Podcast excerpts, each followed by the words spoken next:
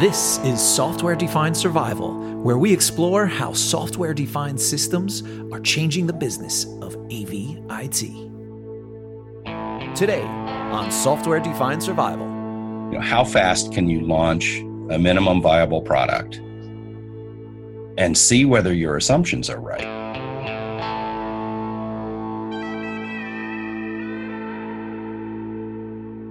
So you can see what one of the leaders in AI services can can know about your stuff just by submitting it to them. But more importantly, you actually own the results that come back. Told me in I think 2009, he said, you know, if we're not mobile cloud native in a few years, we're absolutely dead. Greetings. My name is Patrick Murray, and today's guest is a photographer and author of The DAM Book or Digital Asset Management. He's currently the acting director of digital strategy at History Factory, where he integrates storytelling, web based media publishing, and digital preservation into a seamless user experience. And I'm really looking forward to hearing more about how he uses technology to tell stories, and preserve the past. Peter Krogh, welcome to the podcast. Hey, thanks, Patrick. Really uh, happy to be here with you. Yes, it's nice to have you on the show. Is there anything about that introduction you'd like to correct or expand upon? No, I think I think you're uh, you're right on the money. Uh, as as we've been discussing, my uh, portfolio is a pretty broad one over the last uh, 15 years, um, 35 years as professional photographer and and as everybody in visual media business knows things have changed a little bit over the last uh, couple of decades. And um, and I've I've really been in a really interesting place working with people who help build the technology and to be kind of at the the tip of the spear at least from the uh, still photo media um, but of course, everything's now converging. So there's kind of no such thing as just a still photo anymore. Yeah, we've got all of these different kinds of industries kind of converging on each other. There used to be a lot more separation between what a still picture and what a video was, and now a video can become a picture and the other way around. Can we kind of start at the present and maybe work our way back? Tell us a little bit about what you do. What is digital preservation? Well, um, I you know actually this is a fairly new position, and um, we're we're just uh, figuring out what the business unit that I'm working on is is going to really look like. But that you know basically what the the mission of this company um, is to uh, is to preserve the the past, um, the culture of an organization and be able to uh, make it accessible to stakeholders, internal and external. You know, a lot of times the reputation of the company is is the most valuable asset, and a lot of the corporate clients um, are, say, financial institutions, and and that that's the the the history of that institution is is more tangible than you know say General Motors could show you all the cars that they've made over the years. Um, so, so preserving the corporate culture becomes a really important um, from just a, a, corporate valuation and and monetization standpoint, marketing standpoint, but but also it's an important thing. Um, that thing that I'm finding here is that HR is is hugely interested in this because they want to preserve culture as well, and and and visual media and connected media, connected objects, the data that can be mined from archives can help inform what an institution is. Can you give me some practical examples about how visual media can really help there? It, they the uh, institutional historian, you know, this is a this is a practice. You can go get a master's degree in this, and it it uh, um, has has a body of knowledge and a body of practice that that goes back actually hundreds of years and um, so that's great. But as with so many of the, uh, you know, the, the way we communicate and the way we run our businesses, everything has has changed to this new um, digital based um, experience, and and really the preservation rules for this have not been invented yet at all. So this is definitely you know building the airplane as we're flying it. Um, there's there's some really wonderful work that's being done by people in the Library of Congress, uh, National Archives, and I've been fortunate to be involved with with those groups over the years, and um, they're thinking about how do we actually preserve uh, and make sense of stuff that that is you know is very ephemeral and built upon connectivity that's very brittle. So when you have something up on the web that is um, uh, the the understanding of it is informed by the connections between a photograph uh, or between uh, a video or a, a, piece of text. Um, how do we preserve that information and keep the context moving into the future? And and it's a you know it's it's a tough problem. You we could see organizations like the Internet Archive that are working on this. There's uh, there's been a bunch of big projects to archive tweets, for instance, and you know there's there's a perfect example of of sort of multi-threaded, multi-connected um, objects, and you can think of each tweet as a media object. You know how how do we preserve this and make it usable 10 15 20 100 years into the future um, and and the as everything essentially becomes software which is kind of the direction we're headed um, and it becomes internet interconnected software uh, talking to each other by apis this is becoming an even even more difficult and interesting problem. Fascinating. As you were talking about that about this interconnectedness and and context understanding comes from context. Now i learned a foreign language at the uh, old age of 30 which was a real challenge. And um, context means everything even with a spoken language when you're in the same room communicating with one other person dealing with something in the digital realm where as you said there's so many different connections so many different ways to connect um, yeah, that must be an extremely large challenge. What are some ways, some methods that um, that people could begin to grasp? Okay, yeah, uh, great, great question. Let's go come down to earth a little bit. Uh, so, um, let's take an, a, a concrete example.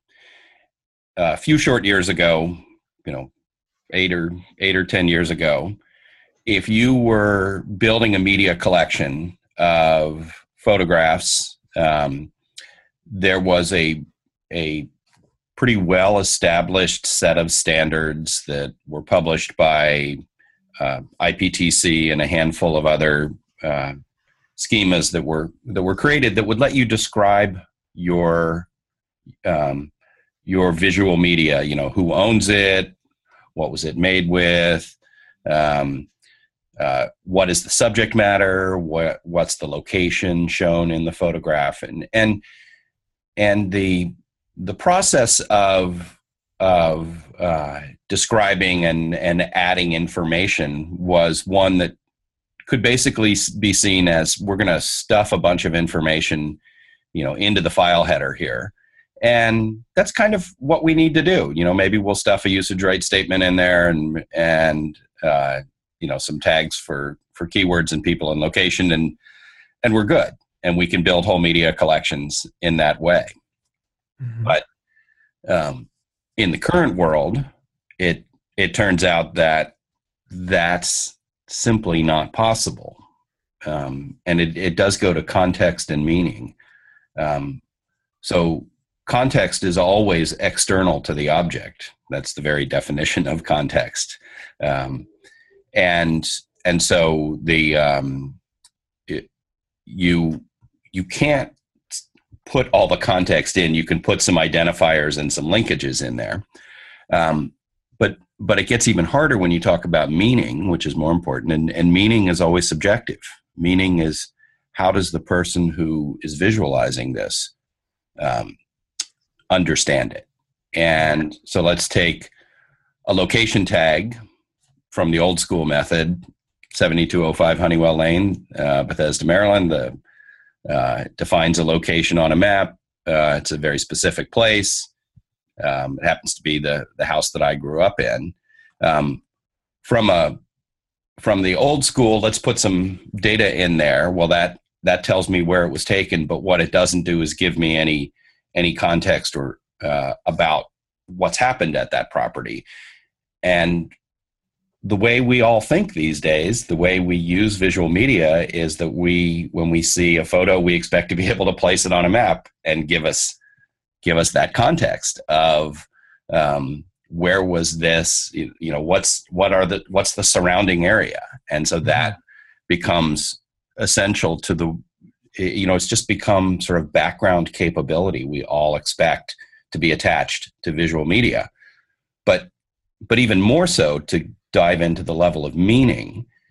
Um, meaning has to understand that not only this is a house in Bethesda, Maryland, but um, to me, this is the house that I grew up in and lived in, you know, until I was 18, and and that my parents lived in until they, you know, moved out a few years ago, and and so that in order to attach the meaning to the image, you have to understand who the viewer is. And we're used to this with Google, and we're used to this with Facebook, um, where they know something about you.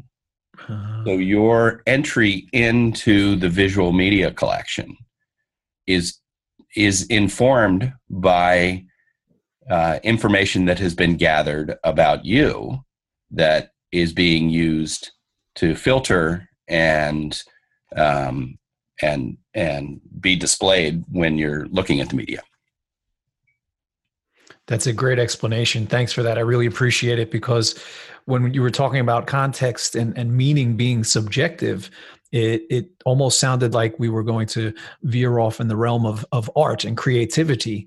But with that spin of knowing the user, that's how you could give it meaning then um, it, it changes into something real for whoever's viewing it and of course software and all the data being collected about about an individual um, allows you to curate what they see um, based on their interests. Fascinating stuff. Yeah uh, yeah and programmatic curation is a you know that's where i think the the whole next level of um, of value is. And you know right now essentially we only see it in these big services and we're seeing it in in services where your participation in the service requires that you license uh, irrevocably to that service what what I think is going to be seen in uh, is seen in some quarters and will increasingly be seen as a you know unacceptably large amount of information that you agree to give to them forever to do with whatever they want. And you know this is a thing in an in, in an institutional collection where you may not necessarily want to give Facebook the entire history of your company to sell and deploy uh, and possibly weaponize against you. Um, and so, we, one of the one of the opportunities I think that's out there um, is is to create um, contextual and and meaning informed frameworks that can be applied on top of media collections programmatically uh, using artificial intelligence tools, machine learning tools, but deployed in the service of the of the collection owner rather than in um, in the you know in the service of this you know tech behemoth that doesn't necessarily have your best interest at heart Fascinating. I, I, I, need to break that down a little to make sure I, I have a halfway understanding of it. This, this, framework sounds, yeah, it sounds like a really interesting idea. So let's just say you're walking through a museum and there's images. And when you walk in, maybe you log in somehow. And I don't know, perhaps you have VR goggles or there's some way that you get to alter the images or just show different uh, digital images on a video display. So you're logged in, your data is the, the system is now aware of who you are and what your preferences are. And whoever owns the uh, the assets also has their preferences for how they want to be presented. And then an artificial intelligence takes all of that and and gives you a unique show in in basically the same exact space two people would see perhaps quite different things. So so that could be uh, certainly a, some kind of a manifestation. I'm i'm thinking more on a architectural standpoint of of management of the objects. So if we think about um, the fact that we have this massive number of um, of photographs and videos uh, and other visual media that's being created now now depth aware imaging you know the next billion iphones will be shooting 3d pictures um, there's a there's an inherent value to this stuff that we don't you know we can't even conceive of. It's it's you know building a four dimensional record of time. And right now we don't have good capability to preserve and understand these things um, other than by giving them to facebook and instagram um, and you know maybe google. And and so uh, I would I would say that the the framework that can be on top of that is something that there, there's a there's levels of of what computer assisted curation can do.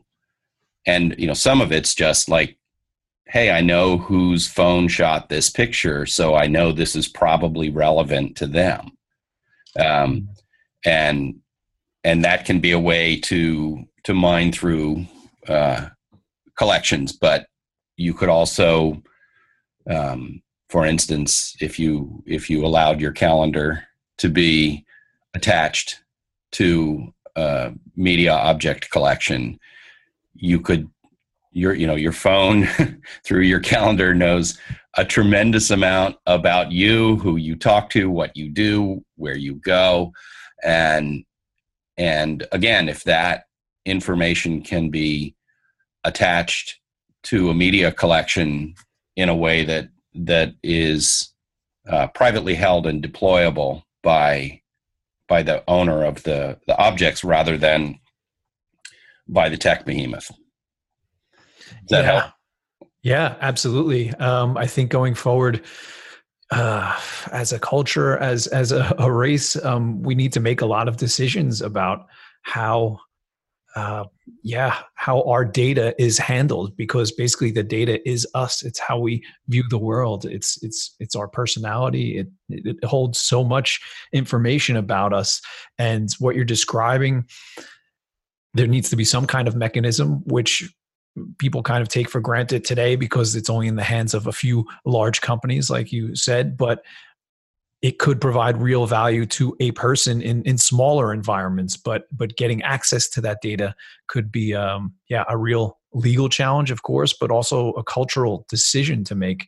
What what kind of ideas do you have i don't know moving forward? Yeah so um so one of the things that's happened um you know last year was the commoditization of machine learning and artificial intelligence services.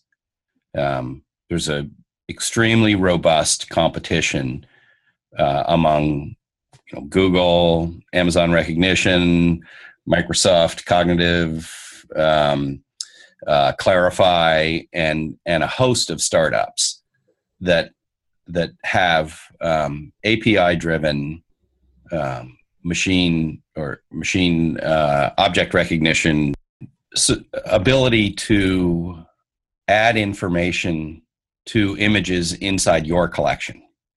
Um, so you don't have to give it to them in order to take advantage of these services. And the implications of that are that if you and I'm really more here talking about institutions than individuals because uh, I mean it's it's a very different problem. Um, yeah. But but uh, you know companies and institutions that um, that have media that's created, say by employees or stakeholders, um, that they need to gather and make sense of. You can now send this stuff out through um, these AI services for uh, uh, Google right now. I think it's on the on the sort of individual account. It's 0.15 cents per API call. So you know, seven API calls for a penny, and it can tag, it can read visible text, it can translate visible text into multiple different languages. It can find not safe for web content. And you know, all of these services basically are doing the same thing and it's getting cheaper and faster and much more capable. And so for for uh, an example, if somebody wants to just see this themselves and and it's not uh, one of the one of the things I found recently that I really like is is a way that that uh, anybody with you know 20 bucks could go throw um, tens of thousands of pictures up against Google's API and see what comes back. See what the see what the uh, the Google can do for you. Um, and it's uh, there's a program called Adobe Lightroom, which is uh, very popular program for building and managing photo collections. And a guy named John Ellis uh, has has created a plugin that's I think a twenty dollar plugin uh, that hooks onto the Google Cloud Vision API, and it lets you submit images and then it returns results and it applies them to the images in the Lightroom catalog. Um, so you can see what one of the leaders in AI services can can know about your stuff just by submitting it to them. But more importantly, you actually own the results that come back. Mm-hmm. In your possession, Google can't change them or take them back. They are, you know, it is it is expressed in the form of of concrete metadata that can be applied to the files um, and and so th- that's a it's a great way for someone who's never tried to, who's never um, put a bunch of visual media through an AI service. It's a great way to do that and and see what works and see what doesn't. You know, I like to say that these services are like they're like an intelligent uh, eight year old, and um, but they're getting smarter every year. Of course. And you know, they're an eight-year-old who like really knows his dinosaurs. right. Or or actually, you know, one of the things that was fascinating to me was I my grandparents had taken an around the world trip. I had no idea where it was. It was all slides from the 60s. We scanned it and Google was able to name the, you know, the specific temples and the wow. um, specific buildings all over the world and put geolocation on it. And I could could um, forensically follow my grandparents' travel around the world that happened in like 1964. That's great stuff. That is really amazing. At the end of the podcast, I usually ask for advice on what someone could do to get started right away, but you've already covered that. And uh, that's something I'll be looking into quite soon because it just sounds like something fun to do. And I think once you get started with um, very simple activities that you get a result and you can see the result from, then the ideas really start to come and, and the different applications uh, come out. Are there any other applications that um, that you'd like to talk about? Um, well, yeah, we we went straight to the uh, here's how to deploy some AI for right. your own you know for your own edification. Um, I mean, I I personally am a a huge uh, fan of the Adobe products. Um, and and you know that's been a really interesting uh, interesting company to watch. So I think this kind of leads right into it. Listening to what you were saying, anybody could get started pretty quickly, but um, the question is always how do i apply these things and you know can i make a business out of it does yeah. it make sense to pursue what are your thoughts on that well um, yeah i'll say well I'll say, I'll say this about the the business part of it is that um, you know this is all a very green field. There is um, and and while we've gotten to this point now where uh, artificial intelligence and machine learning have become a commodity the businesses there there's kind of two methodologies that i outline in my book that that you can use to attack this. One is is kind of the black box. I'm going to put everything in here. I'm going to let the service just do its thing. And and you know that's for many people that's kind of the best thing for their personal photos. You're you're giving your life you know life information to these companies. But most people don't have the wherewithal to to try and uh, figure out how to do it yourself. Um, the other the other way is to get a connectable service and and evaluate different services and see how uh, machine learning and artificial intelligence can help with human assisted curation. I believe that's going to be absolutely huge and essential for um, corporate uh, institutions, and and there it is. There's just not that many people doing it. There's, you know, almost nobody who's really doing that right now, uh, in a in a capacity of an owned collection for for the institution. So if you wanted to make a business out of it, learning how that works and then and then uh, seeing where you can do that for companies, I think is an is an excellent sort of direction to point in. There's going to be a lot of sub, uh, uh, you know, a lot of a lot of little little alleyways and and side streets that you can turn off into, but but the commoditization of AI is is a huge development. Wow, thanks for that. Um, you mentioned your book, and I, I, mentioned at the beginning it's called Digital Asset Management, but it sounds like uh, there's a lot more to it than the title suggests. Sure. So the the first version of the book was published by O'Reilly in 2005, and it was really the, the kind of the well was the first book that that I know of, and I I know that subject, um, that described uh, a unified ecosystem for the building and management of digital photo collections. And that was everything from how do you store it, how do you name it, how do you tag it, how do you back it up, um, how do you deploy it, how do you make workflow, and and then uh, there's the book is now in its third version, uh, which which includes um, uh, how do we incorporate artificial intelligence and cloud services? And how do we how do we understand that? How do we understand the integration between services?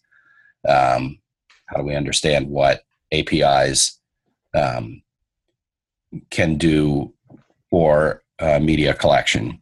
Um, and and again how do we how do we understand this in the entire context? So it's a it's pretty ambitious. It's it's pretty forward looking um, although very um, very grounded in in things that we can observe right now in terms of the the services that are available right now. So I, understand that the end game, right? Cloud, the the state of where we are today has changed. But how about the input? I'm I'm guessing that maybe in the first version it was it was more um, talking about photography and uh, does video and audio and and other types of assets. Does that play more of a role? Yeah. So in the in the more most recent book, um, while the the format discussion is primarily still photos um, and uh, the metadata discussion is primarily still photos and and mostly that's because the formats and metadata in in video is such the wild west you know there really isn't a unified methodology that is is similar to what's available with still photos. Um, the the discussion of the collection and preservation of media objects essentially becomes um, more ecumenical and more you know um, all media objects sort of have this need you know there's and then project based workflow is a thing that's in the um, in the new book that was not in previous books. And so that you know the project based workflow is is largely was largely driven by both the design workflow and the video editing workflow. Um, that's a that's a thing that has now you know converged into how you you know deal with with the things you need to make from still images uh, is is very often needs to be seen and understood and and workflow needs to be based on on the project concept which is very familiar in video. Okay thanks for that. Um, are you working on anything interesting you'd like to share with us? Um, uh, well, uh, the, it's a, the interesting thing right now is is this work at the History Factory to to figure out what the digital, um, what does digital preservation and collection management look like and deployment look like, uh, building on top of of both the archive that they have there and the the agency work, and that's that's a uh, a broad and multifaceted project. Um, uh, I'm hoping to go back to South by Southwest. Uh, a lot of the stuff that I talk about is is stuff that I have spoken about at South by Southwest four or five times, um, and it's a it's a wonderful place to go uh, see what's happening in the world of media and technology. Um, I I strongly recommend it for anybody who's who's trying to explore these fields.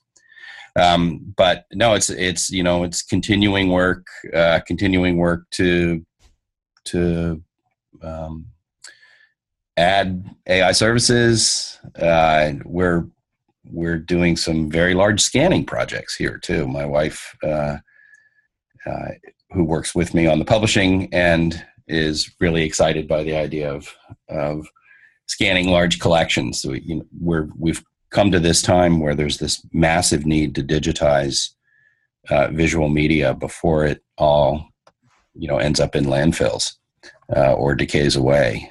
Um, and that's that's an important mission of mine as well. Is is this preservation in digital form of the visual history. So, at the beginning of something new, especially when you're working with relatively new technologies, even if they are commoditized, there's a need there. You could you could see and feel the need. You have the tools to do the job, but the end game may not be exactly clear. Um, can you talk a little more about this innovator's dilemma? Yeah, yeah. So, well, innovator's dilemma is a really specific thing, um, and that's uh, th- that's a, um, a situation where somebody becomes a market leader and um, you think you're in the business of selling that thing that that led the market instead of maybe solving the problem that people had with it. So for uh-huh. Adobe, uh, that was uh, Photoshop, and Photoshop became a verb, and it became you know the market behemoth for image editing.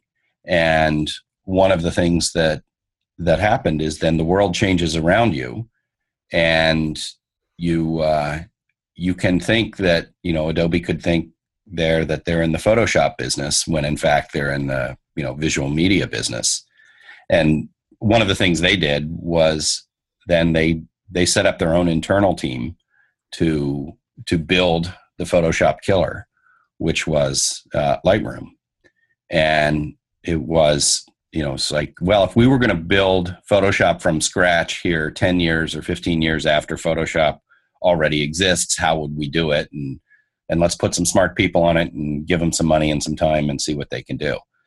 Um, it's the exact opposite of of the Xerox PARC story, which uh, you know that story. Yeah, sure.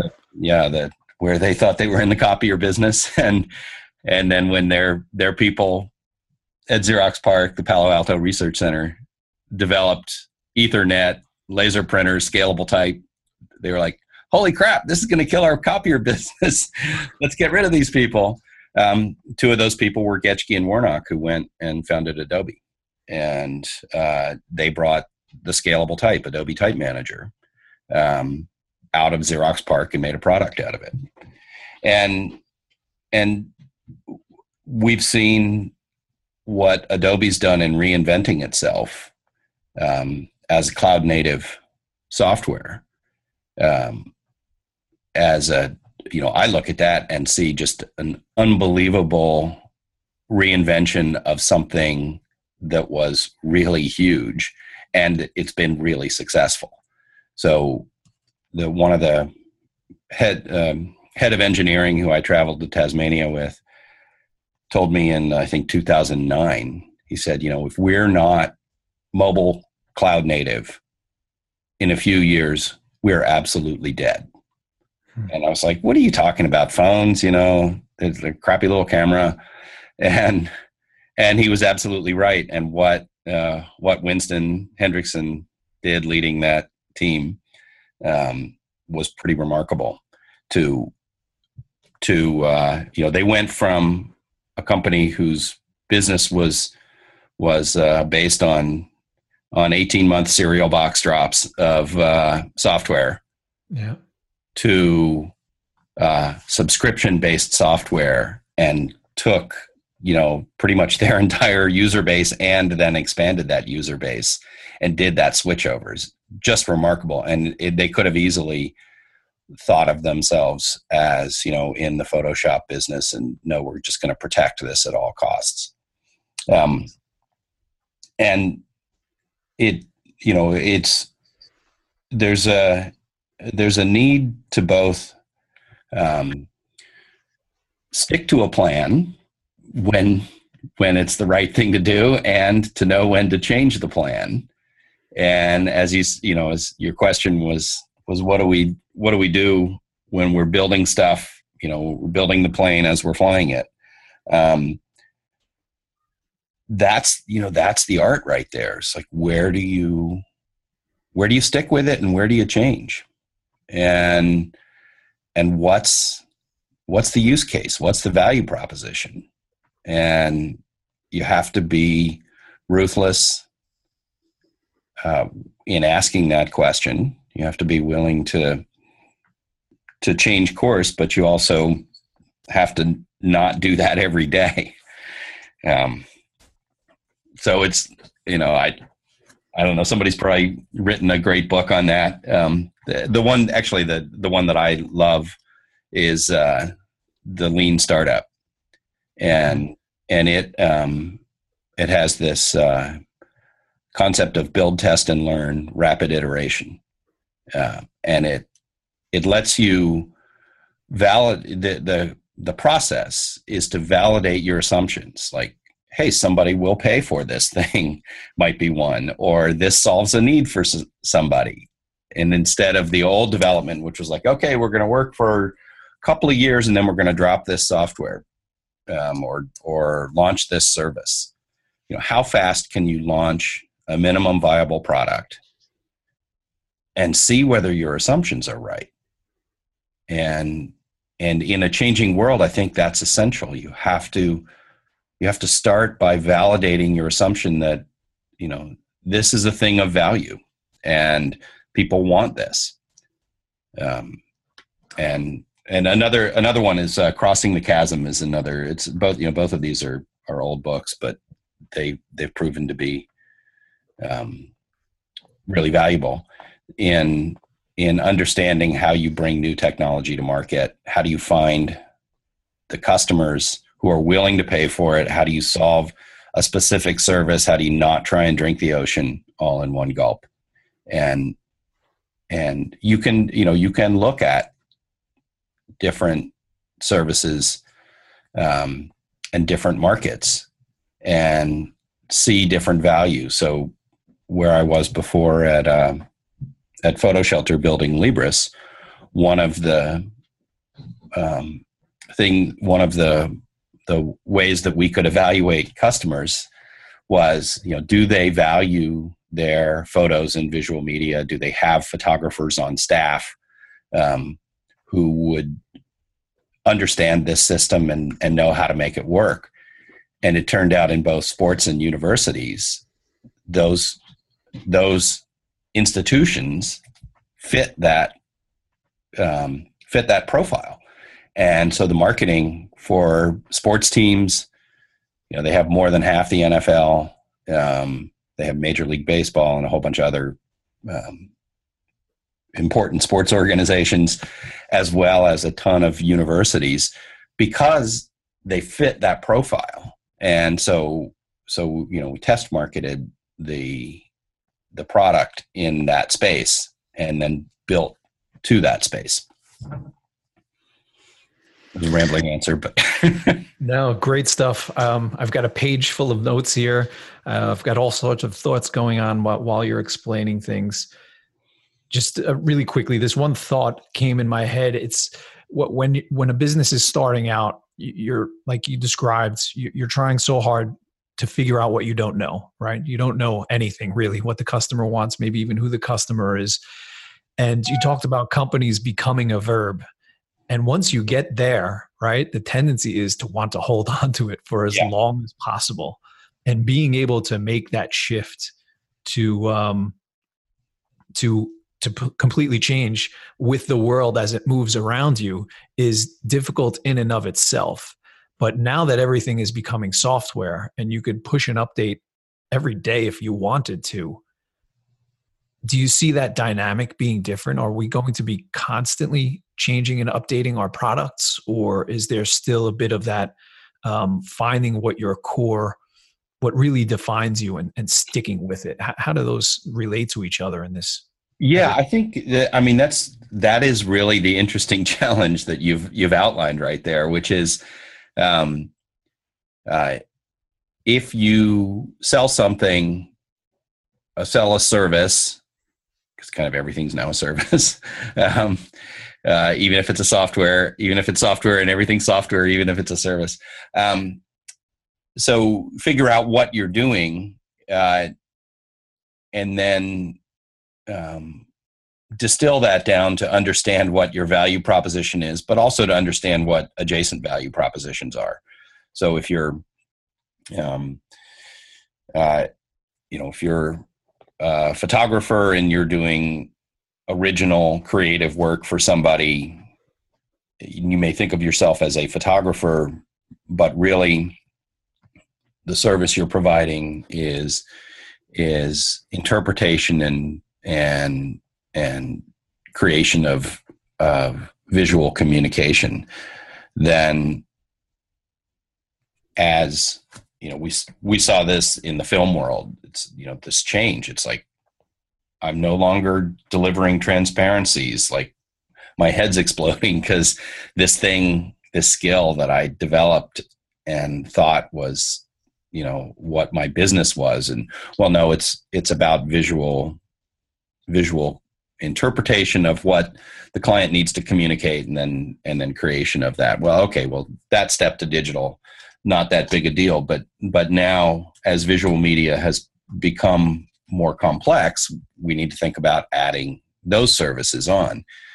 And and so it's um it's understanding what the um, what the value proposition is and what the how you can roll with the punches.